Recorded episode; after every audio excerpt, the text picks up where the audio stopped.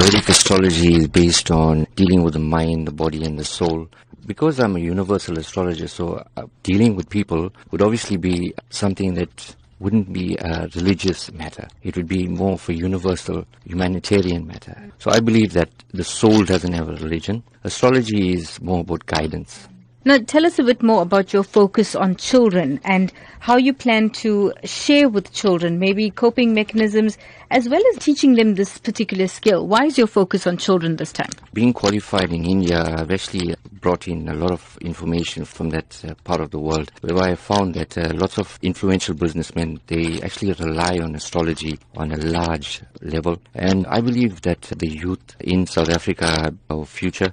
And if we give them a better understanding about themselves, not around us, we don't want to know anything around us. If we understand ourselves from within, we'll be able to adapt to the surroundings. From a teaching aspect in terms of astrology, I would actually advise them about character analysis, personality traits, more importantly about bringing out the best kind of qualities in them that will actually help them to grow and to become future leaders.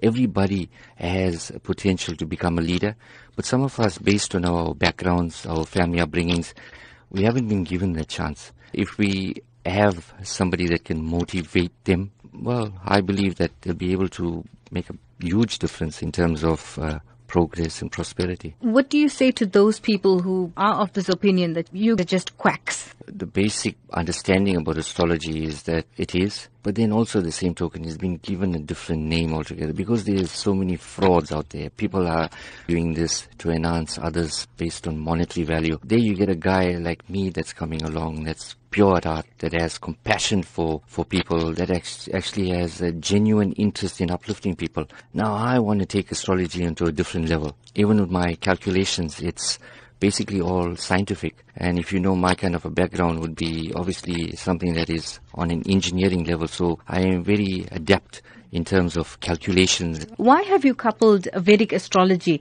with life coaching? From an aspect of mind, body and soul. I think uh, it's very important that if our souls are nurtured based on our upbringings, our bodies shine. Then the mind automatically thinks.